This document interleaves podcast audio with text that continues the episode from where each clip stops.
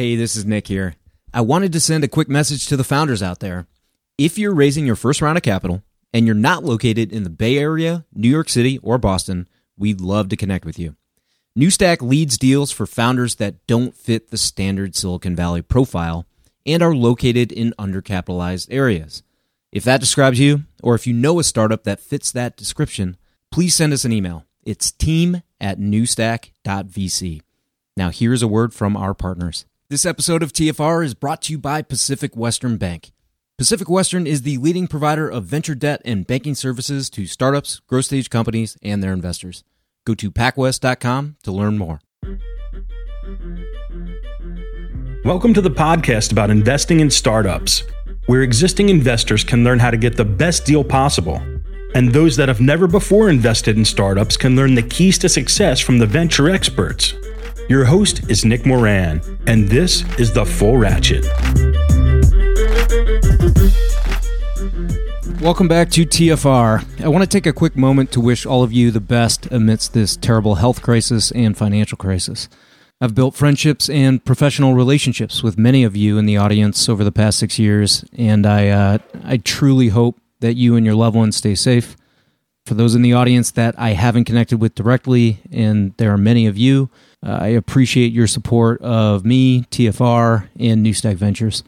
We're still in operation here, talking with uh, our portfolio companies, communicating with LPs, and looking at new potential investments. While it may not seem like now is the right time to be thinking about new investments, uh, we do have a job to do, and that's to invest our LPs' capital wisely. We will not neglect this responsibility, and we still have about eight more investments to do from our current fund. Uh, special thanks to uh, the team here at Newstack JR, Mark, Lucy, Giul, Liz, Ryan, and Austin, uh, our newest team member. I'm just really amazed by the dedication and care that you all put in every day. And to all the founders out there, this will be an extremely trying time. We hope that TFR can provide some coverage on the crisis as it unfolds and some some guidance on how to adapt and persevere. With that said, I recorded the following interview with the great Mark Suster on March 4th, which was really a good week before the threat intensified here in the States. Uh, we discuss a range of different VC topics in the interview, but specifically, Mark had some real prescient thoughts on COVID 19 and its impacts that are now feeling very real. Uh, with that said, we'll kick off the episode. Best of health and safety to you all. Here is the episode with Mark Suster.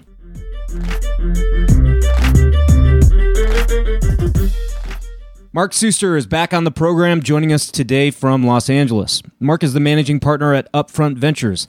Upfront is an LA based firm with investments in Bird, Maker Studios, Goat, and Ring, among many others. Mark also writes the influential blog Both Sides of the Table.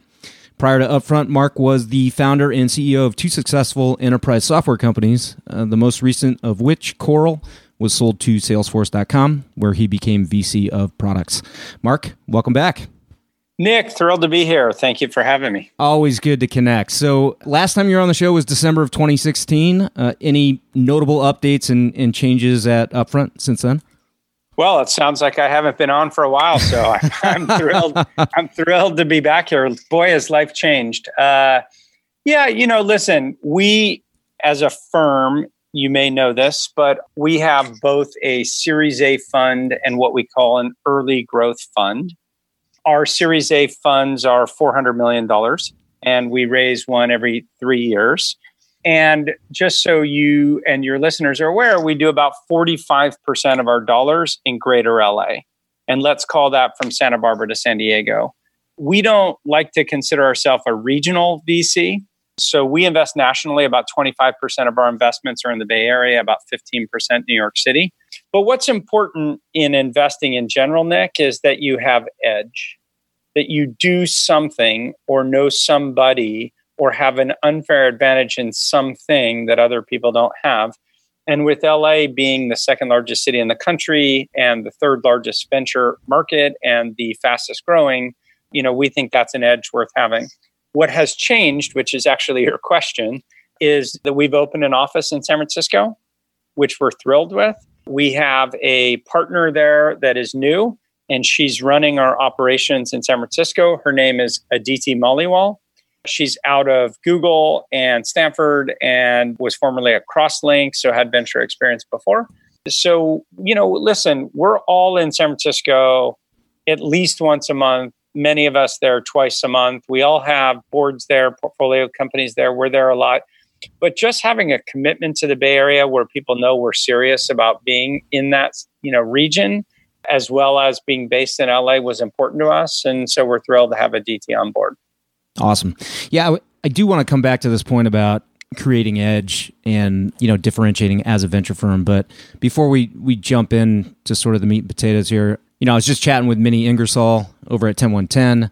Uh, she was saying how how great the Upfront Summit was uh, this year. I think it was just last month, and um, end of January. End of January, and she was saying how you know I need to attend next year, but I just curious, you know, for your your highlights from the summit this past year.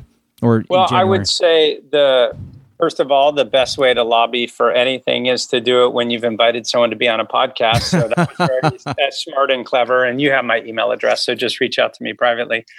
So the highlight, honestly, we try to highlight what is uniquely great about Los Angeles. That's what's important to us. And so our view is we're highlighting LA based entrepreneurs, we're highlighting LA based funds, but we're also highlighting what unique things LA brings to the market. And we know that having influencers is something that makes us different. In a world in which you no longer rely upon big media companies to go from a product to a user, but where influencers can help you reach users more cost effectively and a wider group of users, understanding how to work with influencers matters. The movies we make, the stories we tell for society are driven from Los Angeles. So having people talk about, for example, gender equality and how we're trying to create more media to you know raise awareness of gender equality is a topic we took on. We took on uh, the topic of white privilege and what does it mean to be white and to have privilege and and maybe not even to have realized the privileges that you have that other people don't. But the big topic this year was sustainability so, Bill Gross, the founder of Idealab, who created the most profitable part of the internet, which is sponsored search, has decided to dedicate the rest of his career to funding and building companies to address climate change. And I say, you know, honestly, he stole the show. He was like the one person that everybody was raving about his presentation, and it will be available on YouTube. All of the all of the talks will be on YouTube. If you look on uh, Upfront Summit yep. on YouTube. You know, we put our videos there. And then in terms of climate, we had uh, Apeel Sciences, which is a portfolio company of ours that has found a way to take the molecules from stems and plants and create a film around the outside of a plant that seals in moisture and prevents oxidation. The important thing about that is 45% of the US produce is wasted before it's eaten, about 70% in developing countries. And so if you really want to conserve water and increase, you know, total available food for uh, a growing population, you've got to be able to preserve it longer. And it does it without refrigeration, herbicides, or pesticides. And he appeared on stage with the former CEO of Whole Foods. And then we took on fish sustainability. So we had a company called Ynsect, which is like the word insect, but with a Y instead of an I. And they found a way using vertical farms to grow worms at industrial scale, which I know sounds a bit weird. Wow. Uh, but the, the truth is that we're depleting the world's fish stocks. And we're doing it because, in particularly China, but in other growing economies, where more people have moved off the farm and into you know urban environments, their diets have changed from purely carbohydrate to carbohydrate plus protein, which puts pressure on pork and you know poultry and beef but particularly fish and shrimp. Mm-hmm. and so we've really started to have problems with something that should be sustainable which is you know animals and and fish but we've put pressure on that. And so the world's people growing fish supplies are starting to feed soybeans and wheat to fish which they weren't designed to eat. So by producing worms at industrial scale he's able to put that into fish diets. And in the wild, fish eat about 15% of their intake is already insects. And so he's been able to actually prove over a three year period of time he can decrease fish mortality, increase fish yields, and do it in a productive way where they don't have to put hormones or antibiotics in the fish themselves. So those are the kinds of topics we took on and the people who took on the topics of gender diversity and inclusion or you know people like Zoe Saldana, people like Eva Longoria, people like Reese Witherspoon, like people who are really influential and change makers. Mm-hmm. You got to hear directly from them, which was great. Yeah, I even noticed a, a talk up on uh, YouTube from the summit with Albert Wenger and, and Fred Wilson talking about uh, the impact of climate, and yeah. I think Fred even said it's it's the most sort of important crisis or most important issue of this decade.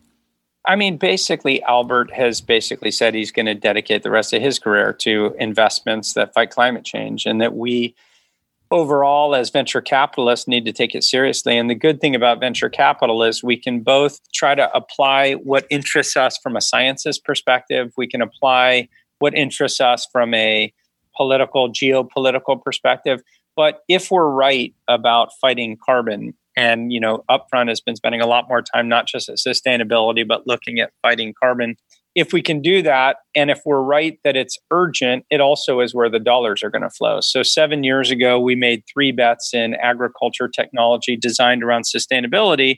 And honestly, when we did, like people were scratching their heads. And I, I sort of said to my LPs, if I'm not making you scratch your head a little bit, I'm probably not doing my job. Because the job of a VC is to be funding things that you really don't know as someone who doesn't live in the worlds that we have to live in. So I place very small bets in the category. And as a result of spreading enough bets, we ended up in this magnificent company, Apeel Sciences. And, you know, really it could help change society. Just to give you an example, Kroger, the largest grocery chain in the US, has announced publicly that they're standardizing all their produce on Apeel. Wow. If you look at the largest grocer in Germany, which is called Edeka, they control north of 30% market share in Germany, I'm told, also is standardizing on Apeel. So if these people, the largest grocers in the world, are standardizing on a product, you know, that says something about the impact that it's both having and will have. So it's heartening to know that other VCs are taking up the challenge. And I think you're going to see a lot more dollars going into areas that are going to have an impact on the future of society. You know, always love your perspective and, and your content. And I, I think I I think I noticed that you you forced a, a four month hiatus on the blog. Are are you back to writing now? Yes, I am gearing up to do a bunch more writing. So what I plan to do is, you know, I have a series of talks that I've been doing privately and that's kind of how my blog evolved, anyways, which is, you know, talks that I was doing on a regular basis. I just decided why not make these public? Mm-hmm. One, I've done a whole series about how to build a venture capital franchise from, you know, how do you position yourself? How do you attract LPs? How do you find deals? What's the best way to find deals? How do you market the deals that you've done? How do you get corporates? How do you attract entrepreneurs? So I have this talk that I've been doing, and I've decided I'm just going to break that out into a series of 25 or so posts and write them. I've been doing a whole separate set of talks as I've done some advisory work for LPs themselves on how do LPs do direct investing. Mm-hmm. And I think that's something that, you know, I think a lot of mistakes are made.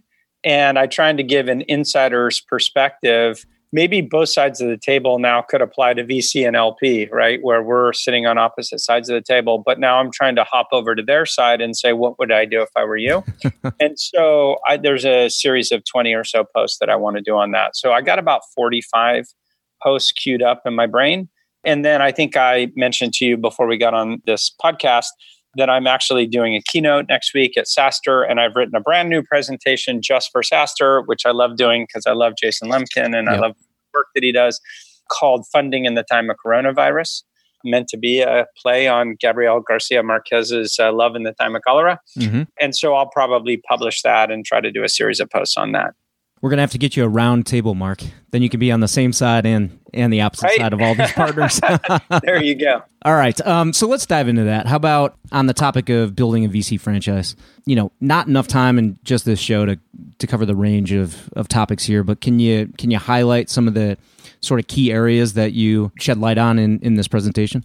Yeah, I mean, I'll do it super quickly. So, yes, I can't do a deep dive, but I'll basically say I think the premise that most people start with is not a clear understanding of where they're going to differentiate.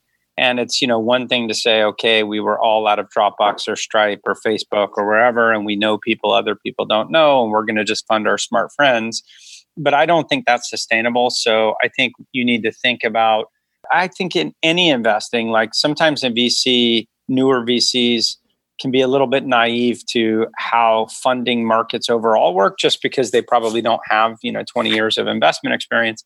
But any investing is about having edge right? Like for you to produce returns that other people don't have, you really truly have to have some insights and some access that other people don't have. Otherwise, I mean, you can make money otherwise, but it, it's mostly luck. Yeah.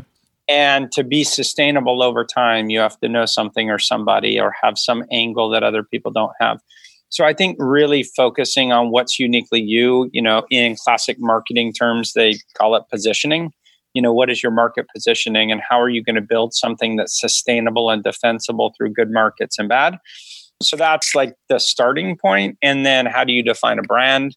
A brand is not just your logo or your name it's like how you represent yourself in the marketplace and how people and the market perceives you. So i talked through a whole bunch of brand building exercises and how to build a brand. I think most vcs were taught newer vcs were taught and frankly, publicly, we're supposed to say that our customer is an entrepreneur. And I actually don't think that's true. So I try to get people to realize that the entrepreneur, in many ways, is a product. And I don't think of that pejoratively because I'm a former entrepreneur and I wake up every day thinking about the entrepreneurial journey of the companies that I back. But fundamentally, your customer is your LP hmm. because they're giving you money and that money is your sustenance. Like that money is how you pay your bills and your staff. And that money is also how you make investments that drive returns and create jobs. And your simple job if i could just describe it in the most simple of terms is to give back more money than you got and give back more money on a returns basis than they could by investing it in other asset classes. Yep. And the way that you do that is with your product. And your product is a diversified portfolio and again, I think not enough VC firms think about portfolio construction. So how do you create diversity? How many investments should you do? What is your, you know, reserve policy? How many first checks do you want to write? What is your ownership threshold? And usually people are on fund 3 or fund 4 before they even start to think about that. Yep. And I think it's important to understand how do you create diversity in a portfolio fund and you know what do you stand for. And you know, I'll just give you some stats just so, to give you a feel for how we think about it. Like our median first check is 3.8 million dollars. Our median ownership is 21.2%. Uh, we do 45% of our deals in greater Los Angeles from Santa Barbara to San Diego. And we look to create diversity across investment types. So we have market leaders who lead practice areas in computer vision, applied biology. We have a practice around marketing automation. We have a practice around security software. We have a practice around direct to consumer businesses, particularly targeting women.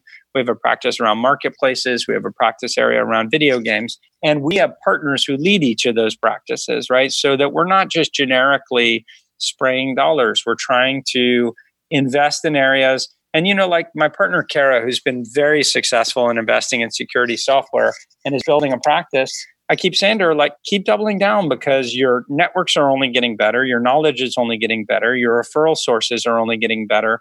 And as you do that, you become a better investor than other people in that category, yep. right? So, so that's how we think about it overall. We're eight investment partners, and we try to have areas that enough of us understand, but that don't have deep overlap. So, anyway, so that's the crux of the presentation that I give people. How do you get in front of entrepreneurs? How do you how do you do one to many communications? Like one to one isn't effective. Like you will not be effective in your job if everything you do is coffee meetings. Yep. Right? It just doesn't work. You know, you can't achieve scale. And so, anyway, that's the basis of my presentation. Sorry oh. to go on and on. No, it's amazing. It sounds like really good asymmetry in the portfolio, too. So, uh, what's your edge? I mean, I've made a little list and I've, I've got a bunch of different things that you do and Upfront does, but I'd, I'd love to hear it from your perspective. Uh, what's Upfront's edge? So, you know, I've discussed some of it, which is geography, and geography matters because if I'm competing for a deal on Sand Hill Road, it would be naive of me to think that there are eight other amazing firms talking to the entrepreneur at the same time. Yeah. So geography matters. number two, and this is not widely known about Upfront, but in the last decade, we've done 12 cross border deals between France and the US. 12. So, what a lot of people don't know is the founder of Upfront is not me. The founder, his name is Yves Sisteron, and he's from Lyon, France, and he's lived in the U.S. for 40 years. And as you know, if you met him, you'd think, "Wow, he's as American as the next guy."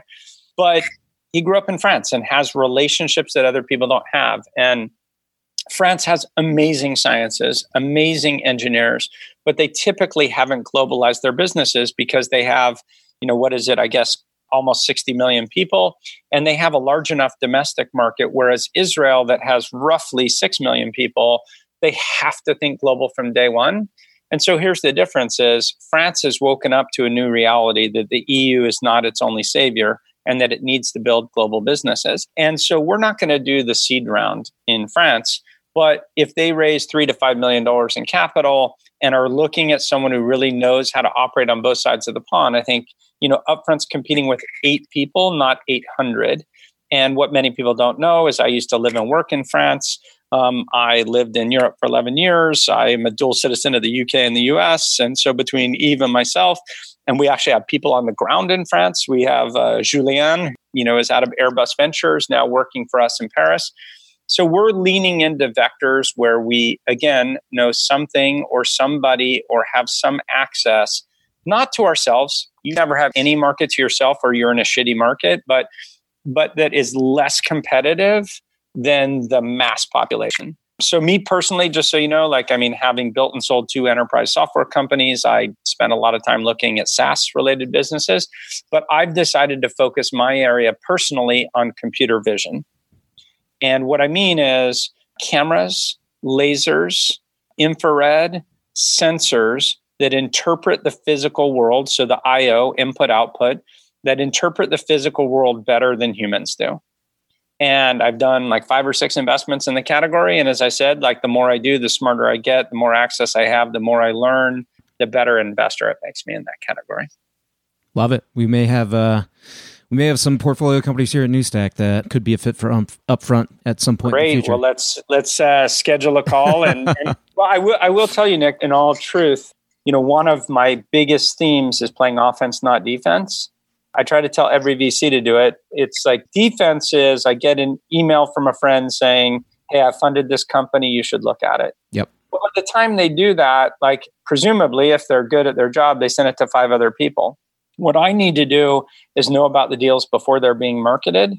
And I need to proactively figure out which of those fit my, you know, kind of investment strategy best and i need to get out and get in front of them well before they're fundraising. Yeah. And get to know them early and show that i have you know deeper insights or you know better follow through or you know would be valuable to them. And you know that's my goal. So you know i call it doing a portfolio review with people who invest earlier than you do and nick i would love to do a phone call and understand you know where our overlaps lie Always happy to. Always happy to. Right. You know, it's it's challenging. So we're mostly pre-seed investors, and I talked to my team about this, but we really kind of set the venture clock, and we have to be really careful about when we invest and make sure that it's the right time for the founder and the right time for us. But these things are not on the grid. These things are not, you know, published. These startups prior to us making an investment. Typically, there's no press on it. They're not in PitchBook. They're not on, on Crunchbase, for instance and so it's kind of a unique challenge, I think, being a pre seed investor because in order to hunt and to be on offense, it's just like it's a unique approach to deal flow, you know, finding but, these but, opportunities. But Nick, if I could jump in and say, you know, I am a pre product A round investor. The only difference between you and me from the way you describe it is I'm looking to write bigger checks. Okay. And, and I mean that like, I, look, I fund, you know, here's offense, okay? I spent, I don't know, three or four years getting to know a guy who was working with Liz Murdoch. Uh, initially, he was advising her as a venture investor, and then he came in to run one of her companies. And I just thought, I mean, first of all, I did it just like because he's a nice guy, and I thought I'm happy to mentor people. But then I thought this guy has insights other people don't have.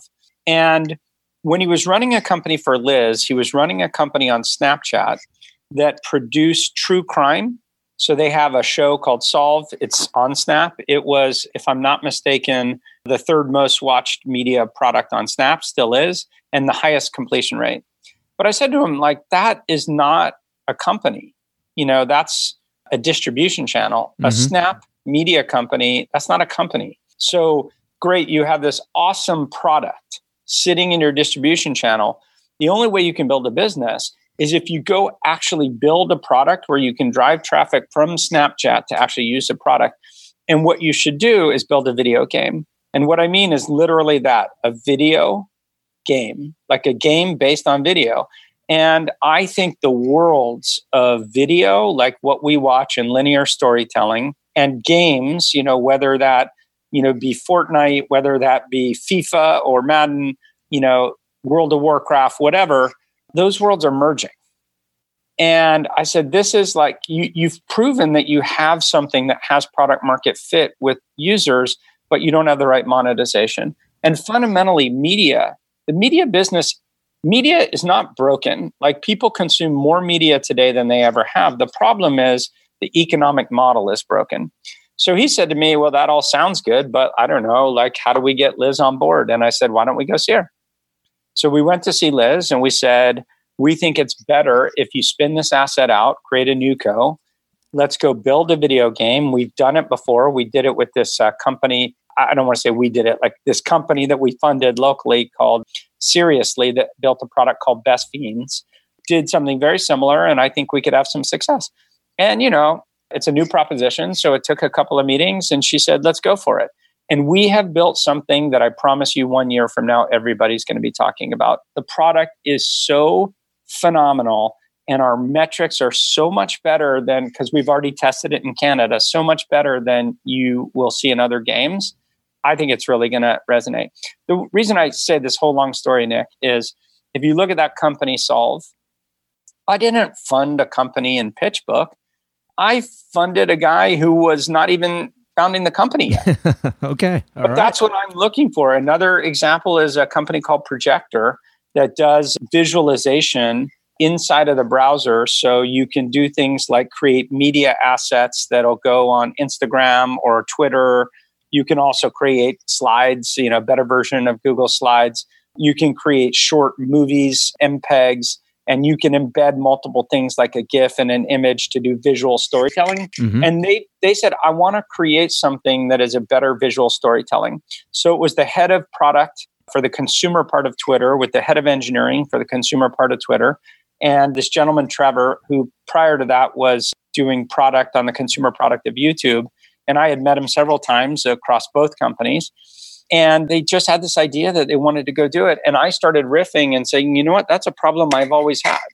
Because I look at how do entrepreneurs better tell stories that help them do things like raise money, like attract staff, like get press, like talk to business partners. And they're not particularly good at it. And, you know, there's a whole bunch of techniques I learned from people like Barbara Minto or Nancy Duarte who kind of talk about how to do visual storytelling. And, you know, I'm in. Let's go build a product that does that. Now, obviously, I'm not building the product, but there was no pitch book. Like they hadn't created the product, they hadn't created the company. And I'm like, let me give you some money and let's go let's go on a 10 year journey together. And, you know, like I said, the only difference is that I can write $4 million to start to give them the resources to stay off the radar screen for a couple of years. Yep. No, I get it. I didn't realize you were doing pre product and, you know, first check in at the level that you I, invest, but it's. I think as a former entrepreneur, like that's where my heart always will be. It's like ideation with super talented people where we say, I think there's an open lane here. Like if you look at Apeel Sciences, when I first met James Rogers, he had just graduated his PhD program at UC Santa Barbara, and he had this idea about preserving fruit and veg. And Yves and I had been working on this thesis of water conservation. And I don't know, like he's just super smart, talented guy. And I said, fuck it, you know, let's let's go try and build this. And we even sent one of our most senior principals and said, why don't you go work there for a couple of years and see how you get on? And you know, I don't know, it's gosh, what is it? Five and a half years later, they've raised hundreds of millions of dollars, and you know, it's it's it's an awesome story. Love it. Love it. I bet Bill Gross would be proud. You know, there's some some company building going on as well. Well, no, but no. last thing I want to say on that topic, Nick, is I mean, you can ask Bill to get him on your show and tell yeah. I'm a relentless pain in the ass. Like every time I talk to Bill, I'm like, I'm like, Bill, you told me you have a company that's solving carbon emission. You told me how they're doing it. Why are we not funding it yet? Like you're funding it. Take my money. Let's go do this together. He's like, I know, I know, I want to, but I need to make more progress. No, I want to fund it now. I believe in your vision now. Let's go do it. You know, it's funny you bring that up because we just had uh, Jason Calacanis back on the program, and he was saying that of all the investors out there, Mark Suster works harder than anybody and just oh, really gets involved. Thank you, Jason. you know, in light of that, what is your playbook? You know, what ways do you get involved? Is it just custom for every startup, or do you have kind of standard? It's, it's it's different for every startup, and it's different for every stage of startup. And you know, some entrepreneurs really want you more involved and you know come see you a lot and spend a lot of time and call you a lot. And some just kind of want to be left alone for two three months. And i can i can work in any style you know with with people. I like to be involved. I like to be engaged you know but somewhat it's down to entrepreneur. And uh, and it waxes and wanes. Like you know as companies get later you really need to give them a little bit more rope. And then i tend to jump in on things like are you upgrading your executive team you know you have to stop doing all this work yourself. You really need to get leverage and you know how are we going to build out the team? You know i often say for vcs like you know truthfully and this will sound like i don't know a cliche or pollyanna-ish but the single most important thing we do is find and identify and have judgment on backing a founder. That's 70% of the job and I would say, or maybe it's 65% of the job, and maybe 25 to 30% is then as you work with them and get to know them, knowing their strengths and knowing their weaknesses, and being able to persuade them over time to build out their staff to compensate for their weakness. And the really biggest impact we make is how we build out their executive team with them and push them to hire the right people at the right time. And I, this is a conversation I have with entrepreneurs in our portfolio all the time. Interesting. Interesting. You know, Mark, you touched on content and video content. You know, I've noticed content companies are becoming or, or beginning to optimize around these quick one to five minute gaps that everyone has in their day, you know, on their commute between meetings, where this short form content can be consumed beginning to end. You had a chat with with uh, Meg Whitman, uh, the CEO of Quibi, at the Upfront Summit, and I wanted to read a quote from your blog post about the interview. You said her analogy of content like the Da Vinci Code, which had 464 pages and 105 bite sized, fully realized chapters. In essence, you're not intimidated by the size of each episode, so you dig in and you might just read eight chapters in a sitting before realizing you've read 35 pages. And so it is with video. So clearly, Quibi is you know trying to capitalize on the short form video content with A list celebrities, and now they've got over 1.75 billion in venture funding. What do you think, Mark, of this? Is this a significant emerging trend, or is it kind of overhyped and, and overfunded? Well, let me start by saying I really have to give Jeffrey Katzenberg a little more credit for that quote because I know I was on stage with Meg Whitman at the Upfront Summit, but Jeffrey had been telling me that for the last two or three years. So it was already an analogy in my head. The idea is this, and I, I can give it to your listeners in a way that I think will resonate. When you're home and you think, you know, I, I want to check out from the world for a period of time and I've been working too hard, I've been at my email I want a break. And then you go to Netflix or you go to Amazon. It's really hard at 10 o'clock at night to say, I want to watch a movie. Like during the week, right? Yep. You know, we all have busy lives. So what do you do? You say, Let, let's watch a, a show. Let's pick a series. And you start with a, you know, it's typically 22 minutes is the average length of a TV show, uh, 22 to 44 minutes. And so you say, let's watch Breaking Bad or you say, you know, let's watch Game of Thrones, or let's watch, uh, you know, whatever, whatever show you want to watch, Curb Your sure. Enthusiasm, Curb, Silicon Valley, whatever. Silicon Valley. But what happens is you sign up for a half hour and you watch four of them. And yeah. two hours later, it's twelve fifteen, and you're like, "Crap! I was going to go to bed at eleven thirty, right?" Yep.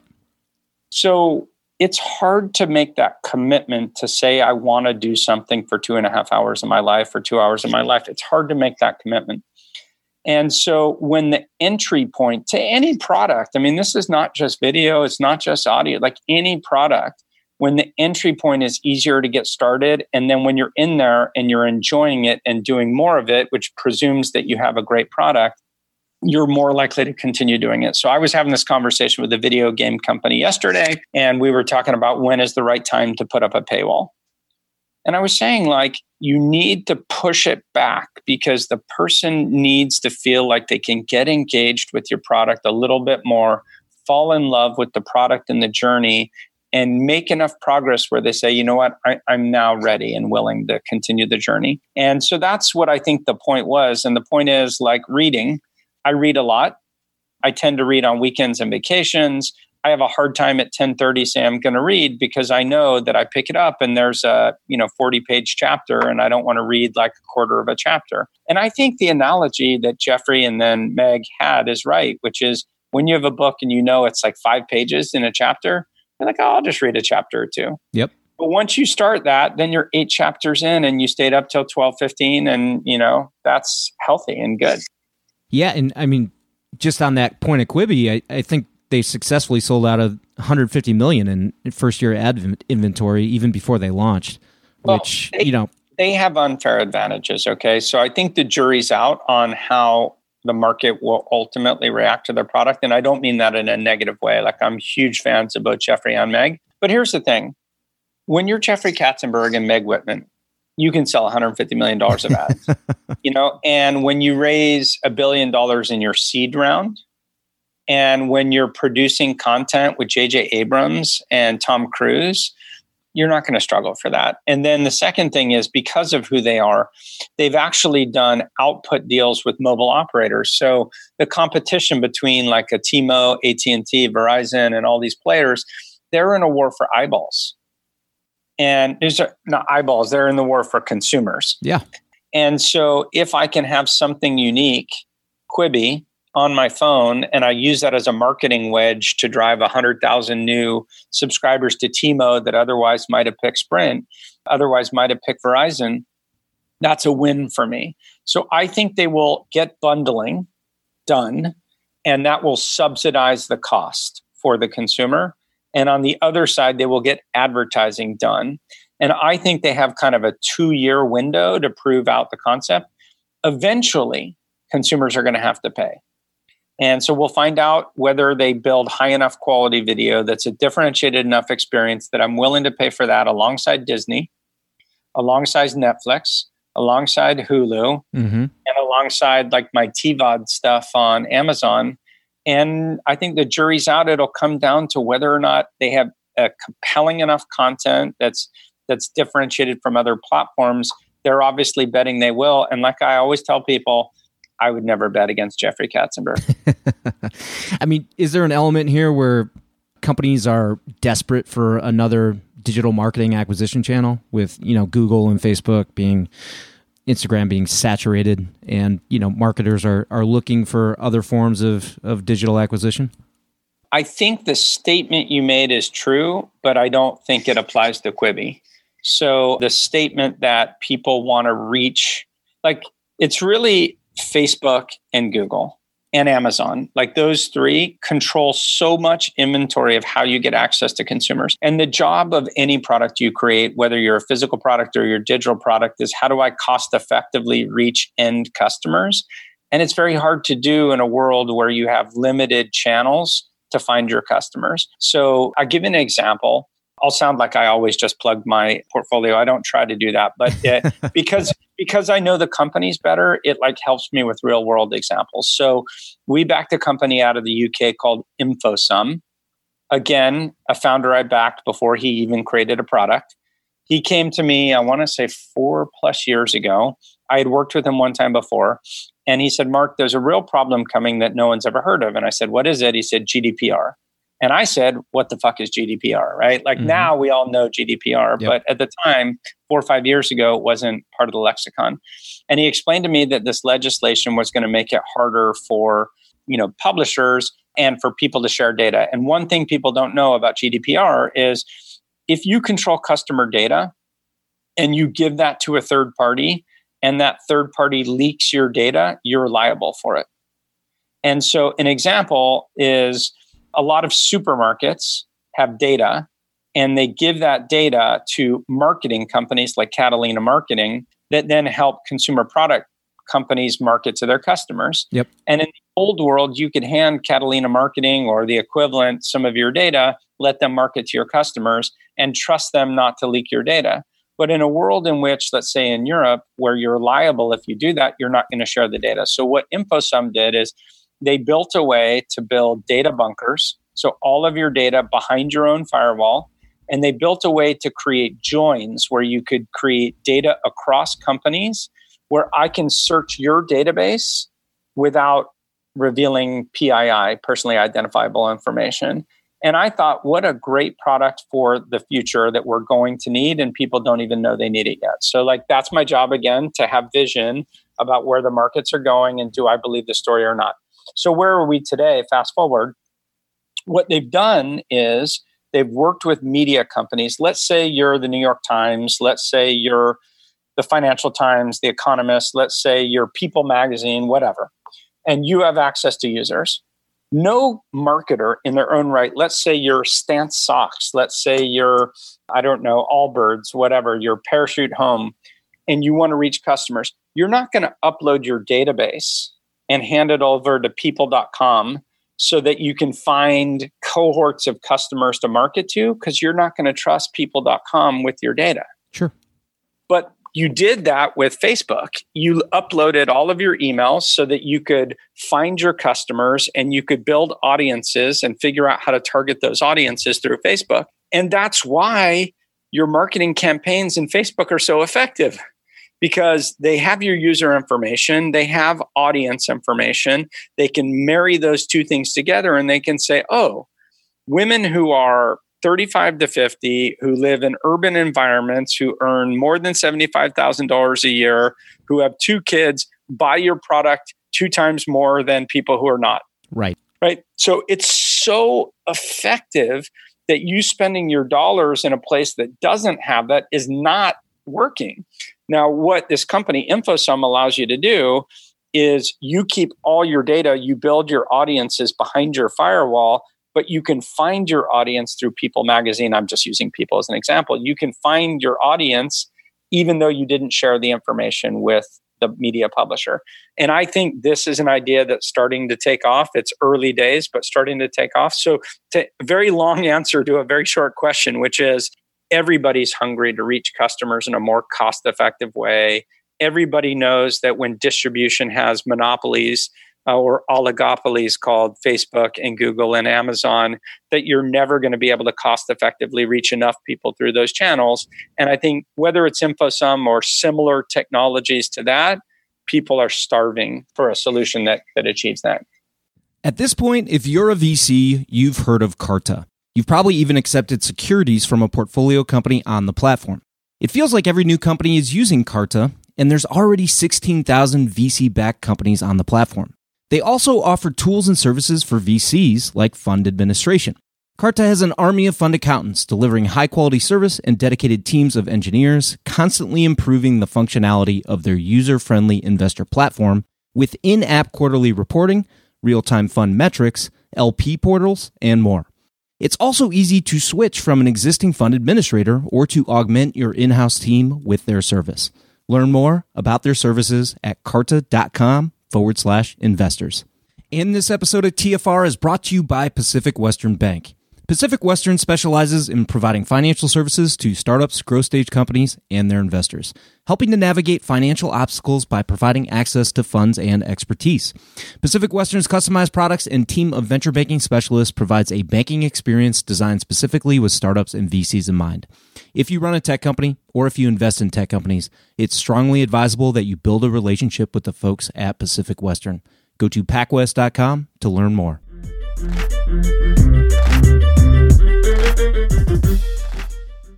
Have you seen any CPG or tech companies that actually sell a physical product that have done a really good job of tracking where consumers were sourced either offline or online and tracing everything back based on sales and serial numbers? Well, the best companies all do that, to be honest with you. And it's called attribution, and yeah. the actual term for it is last mile attribution. Let me just give you an example of the problem of last mile attribution.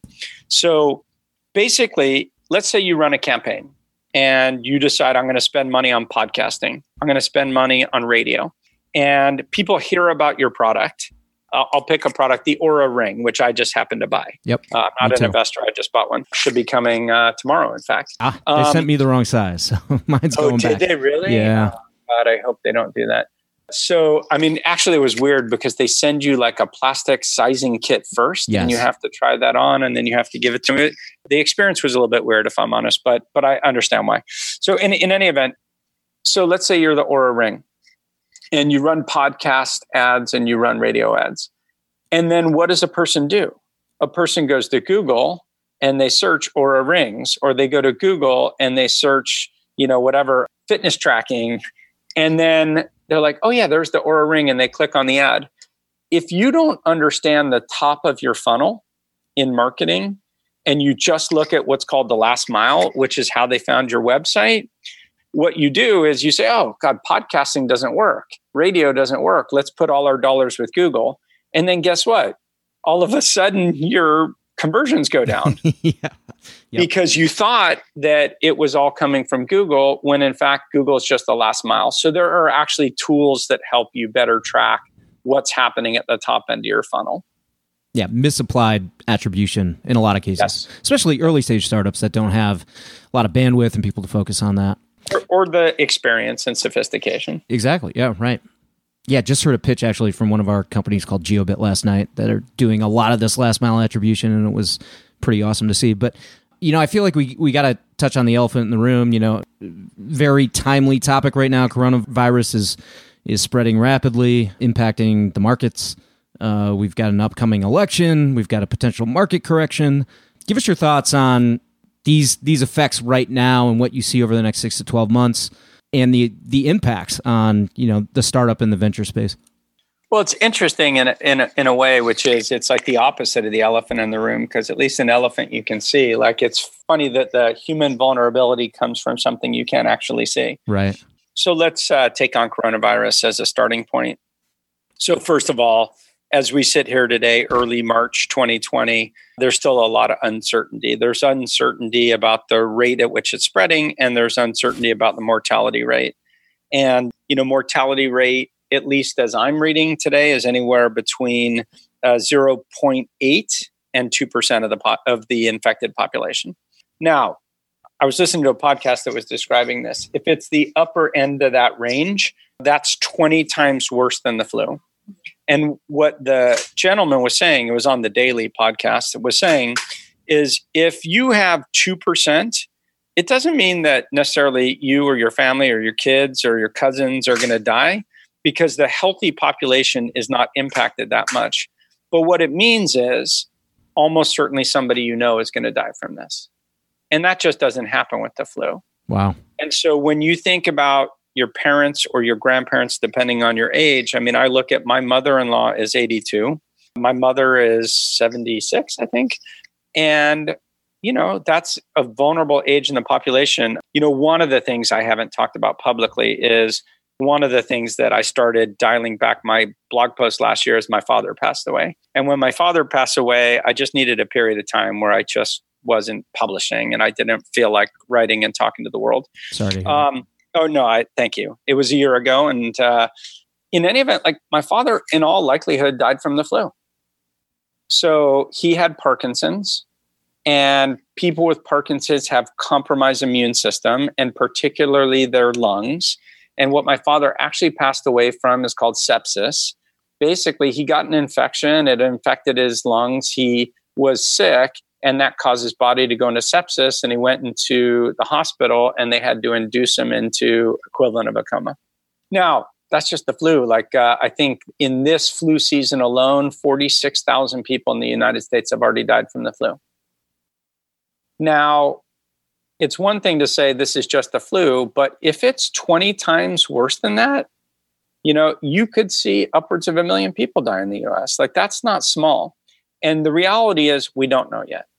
And so we have to wait and see. But there's one thing that's clear, which is this concept of social distancing is now widely understood that that is if you're infected the most important way to not spread the infection if you're in a community where it's already you know somewhat being dispersed you probably employ some amount of social distancing from other people yourself so who's going to be impacted from that? The there's obvious and immediate people hotels airplanes trains but honestly restaurants. Like if 2% of the population is dying and you suddenly which may or may not be the case but you suddenly find out that you know a good friend of yours mom just died from coronavirus you're probably not going to go to the local restaurant where the wait staff are putting their hands on your plates and handing you a plate of food. Nope and the people who are most vulnerable as usual are the people of lower income who are not on fixed salaries who are dependent on it's going to impact busboys. It's going to impact dishwashers. It's going to impact house cleaners. It's going to impact nannies. Disproportional and effect on disproportional. Income. And and just think about the people who have hourly wages and are reliant upon that, who suddenly now for sixty days might have their kids at home every day. Whoa. So I think society is going to be reasonably challenged by this. And that has to have a knock on effect on the economy. So you know, I think, you know, I don't know if you read the book, Nassim Taleb's book, The Black Swan, but if you haven't, it's amongst the best, most influential books I've read about investing. Mm-hmm. Uh, it's, it's a fantastic read. And what he basically said is if you look over long periods of time at indices like the vast majority of money that's made is made in a very short number of periods in which you have a major event that people couldn't anticipate that massively changed the trajectory of a market. Right. And the reason he called it a black swan is throughout all of history, people thought there were only white swans. And as we developed better technology to sail around the world and discover new lands, they discovered a remote island that had black swans on them. So until that time, it was unknowable. So examples of black swan 9 11. Yep. Like everyone's operating with this idea of continuity and then one day, everything changes. And that was 9 11. And things have never been the same since then. And, you know, the world after 9 11 looks different than the world before in different and unpredictable ways. And so we often don't know what is going to cause it. Like 2008, the event was uh, the bankruptcy of Lehman Brothers. Now, the momentum was already building for 9 11, like the you know terrorist networks and the Taliban and and Al Qaeda. It just hadn't crossed our consciousness to a point where it changed market outlook. Mm-hmm. Everything that was going on with uh, subprime lending and collateralized debt obligations and you know all this kind of risk that was being built into our system prior to 2000 it was already there. But like the discontinuity the black swan event caused the outlook after that to be totally changed. We have been in one of the most unprecedented periods of history in the last decade. Like we have defied all logic that from March of 09 until March of 2020, it's been up and to the right in everything to do with the United States economy, with our stock market, with our tech funding, with venture, with everything. And I don't know what the next two years hold, but I suspect that this will be a black swan event. And I suspect that there will be a resetting of things like valuations. I suspect there will be a period of time where because what, what investors don't like is uncertainty. So when you enter a period of uncertainty, then people just say, you know what, I'd rather just wait and see what happens.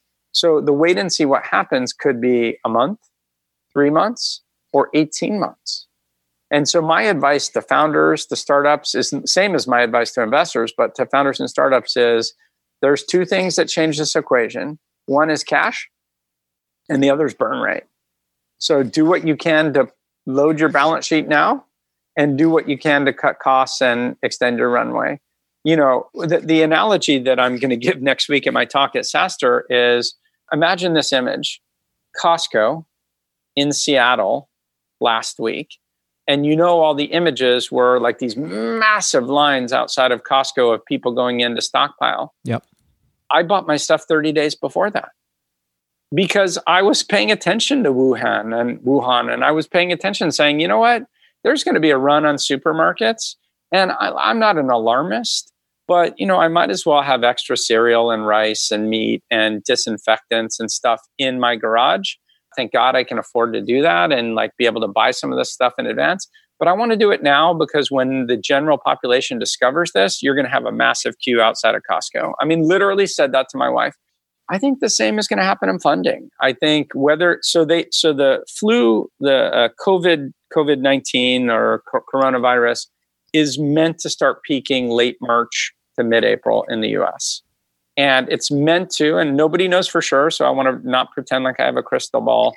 But if it's anything like the Spanish flu of 1918, they predict that it'll go through like June or July and then start to wane with the hot months.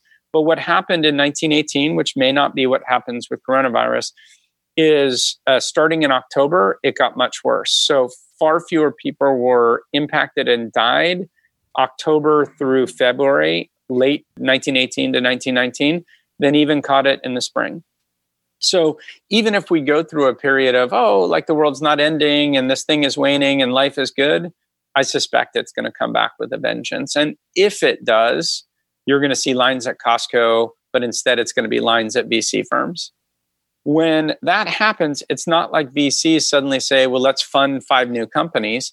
They go into something called triage. You know, triage, a term from like an emergency situation, which is I have 20 patients on a war field and I have two doctors. I can't treat 20 patients at once. Okay, those five are going to die anyways. I have to let them die. Let me focus on these four that are savable and those five you guys are fine like come back to me like two days from now i have to treat these five patients that are savable mm-hmm. and vcs go through triage too like you know you have 20 portfolio companies you have 80 you have 150 i don't know how many but you're going to say which ones are going to die which ones are savable that we have to spend all our time trying to get them through this tough period of time and let's not take on any new patients right now And then the good news for entrepreneurs is VCs have raised so much money in the last five years that eventually they got to put the money to work.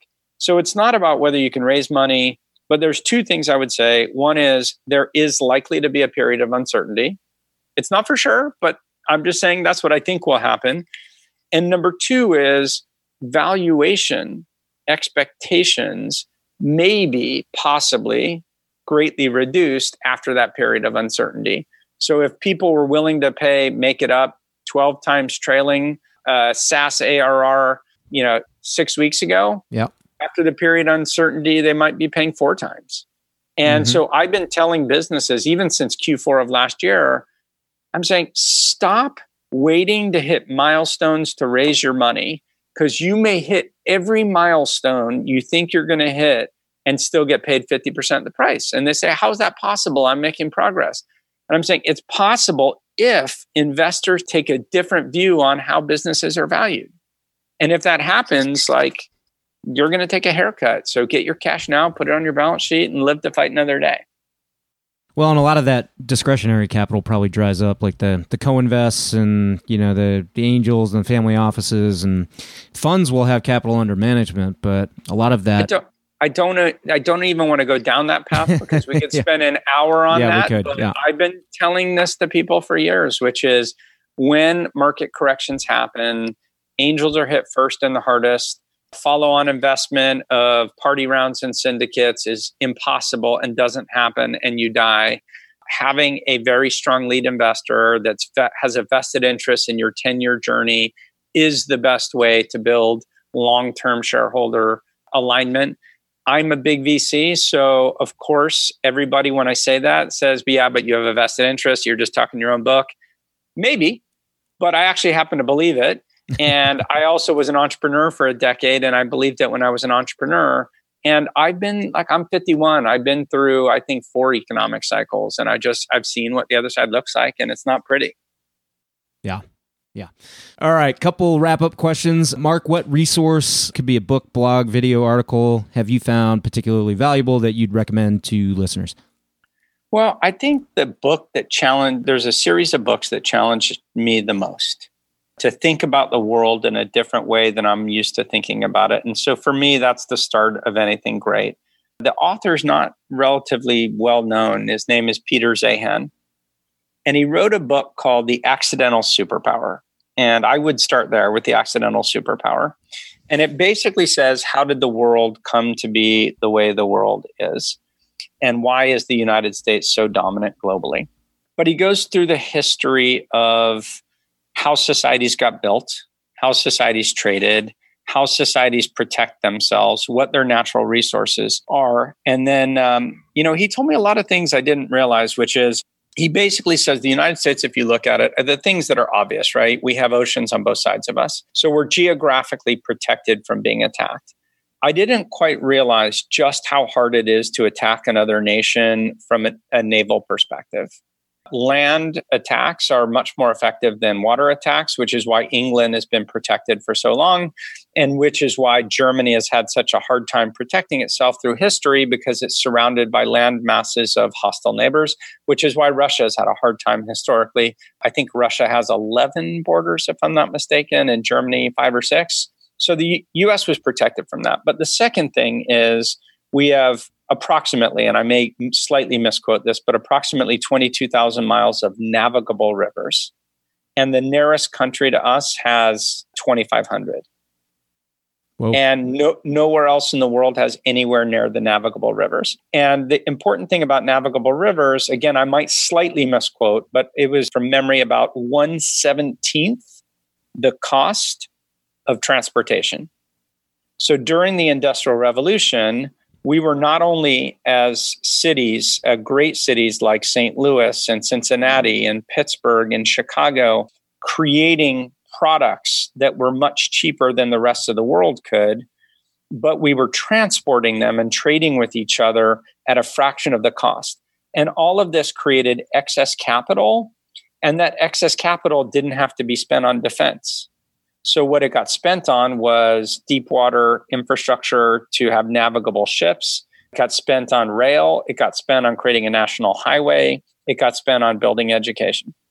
So, America had these inherent advantages that I often don't think about. So, then he started talking about something that I also spend no time thinking about, which is fracking. And he started talking about how fracking has given us an advantage in oil that means that the US is no longer totally dependent on the Middle East for oil. So, what he basically said is the US is going to pull out of the Middle East. And I thought that doesn't sound right. Like I read this eight or nine years ago. He wrote it pre Trump, but it was like a prediction that Trump would emerge. It was a prediction that world disorder would emerge. So it's called the accidental superpower. And it's so steeped in data that it's just like for me a gold mine. The second book he wrote was called The Absent Superpower. And that was the argument of what does the world look like when the US does retreat? And he goes back through history and talks about Bretton Woods, post World mm-hmm. War II, how we protected the world's trade. And he basically said the world has been conflict since human evolution. The only time of no conflict has been post World War II. And the only no conflict has generally been ocean based trade because the US has guaranteed ocean based trade for everybody. But he basically says the US isn't going to guarantee that anymore. So he predicted like I don't know, call it a 50 to 100 year war in Asia, where every nation is going to be at war with each other over one thing, which is distribution of oil. And he calls it the tanker wars. And he goes country by country around the world and says, how much oil do they produce? How much do they consume? How much do they import? Where do they import it from? And what's going to happen in a world where the US doesn't guarantee deliveries? Fascinating read. And then he just launched his third book which I think is being published maybe this month. But he came and spoke at the Upfront Summit because his first two books like so blew me away. And so we handed it out at the Upfront Summit. It's called Disunited Nations.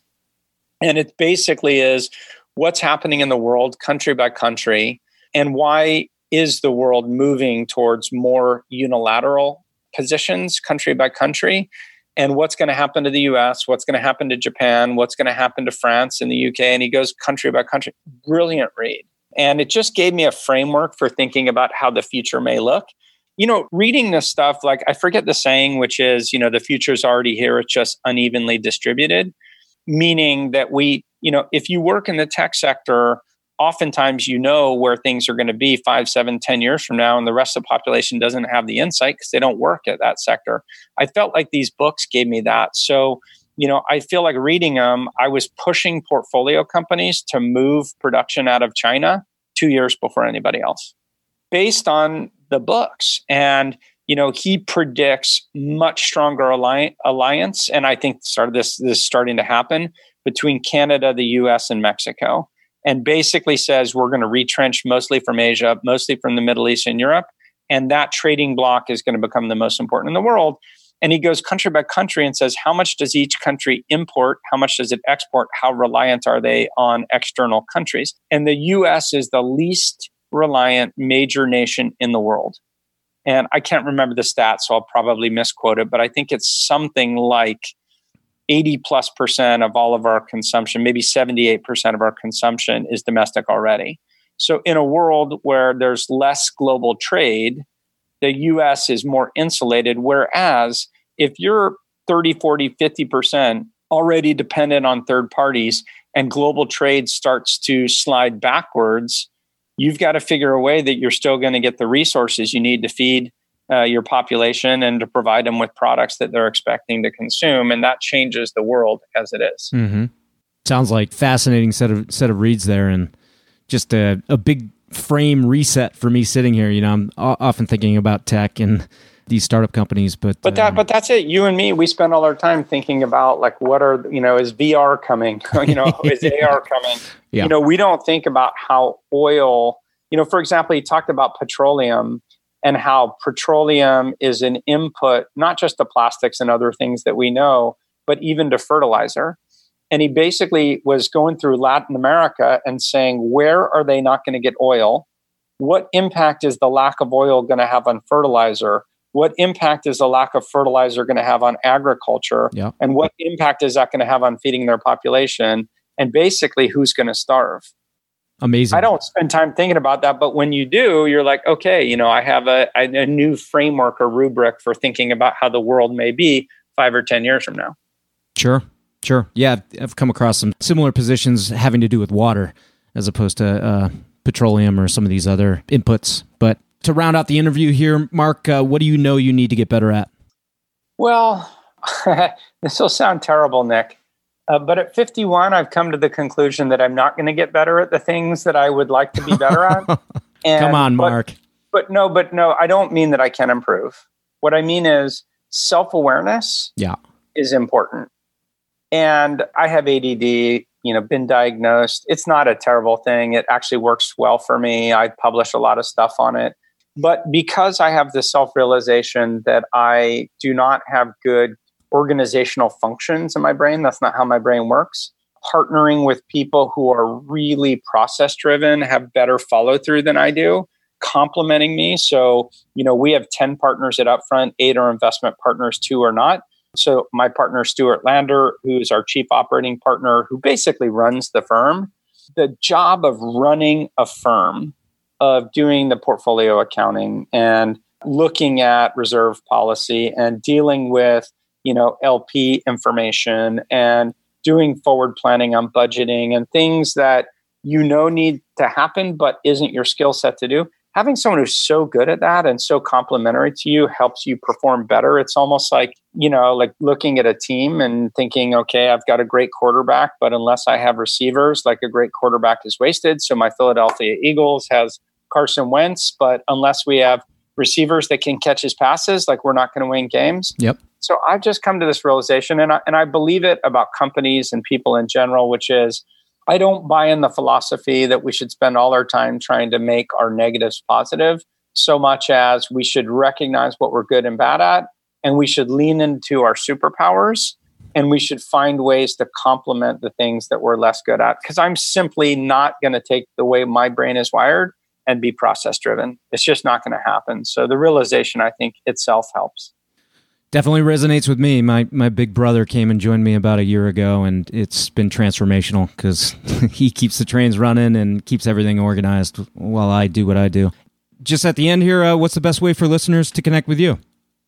Well, listen, as someone with ADD who's not process driven, who doesn't who doesn't believe in playing defense, I'm not particularly good at email and I don't use as an excuse. It's just it's a place I go to like get crushed by the number of people who want things from me and I just can't spend all my time doing that. Yeah. I'm a very public person. I respond to people on Twitter, you know, I interact with people on Facebook. I, you know, have an Instagram account. I try to be out there and social and public and interact and you know, there are people over the years who politely, you know, prod me on Twitter or provide information or have a conversation. And then you've been doing that for a year. You start to recognize the names and the people. And, you know, of course, everybody does this. Then you're like, who is that person? And you click on their link or their bio and you try to read a little bit about them. I just think it's a long game uh, relationship building, and yeah. I'm pretty public, and I'm curious, and I like to know people, and I like to know people who think differently than I do. So I find that valuable. So I just say that's the best way is probably through public social channels, other than LinkedIn. Got it. Well, there you have it. He is Mark Suster, the man who needs no introduction. You know, one of the biggest brands. We so appreciate your time, and it's good to hear that you've got flaws too. Thank you, Nick. I appreciate your time. Awesome. Thank you, Mark.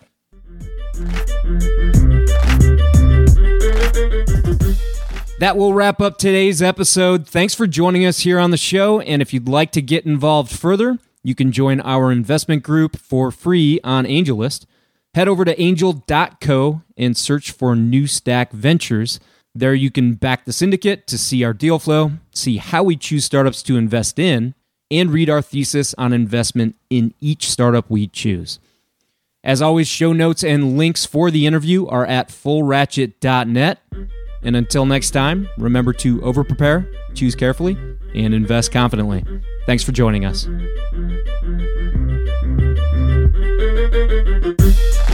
Mm-hmm.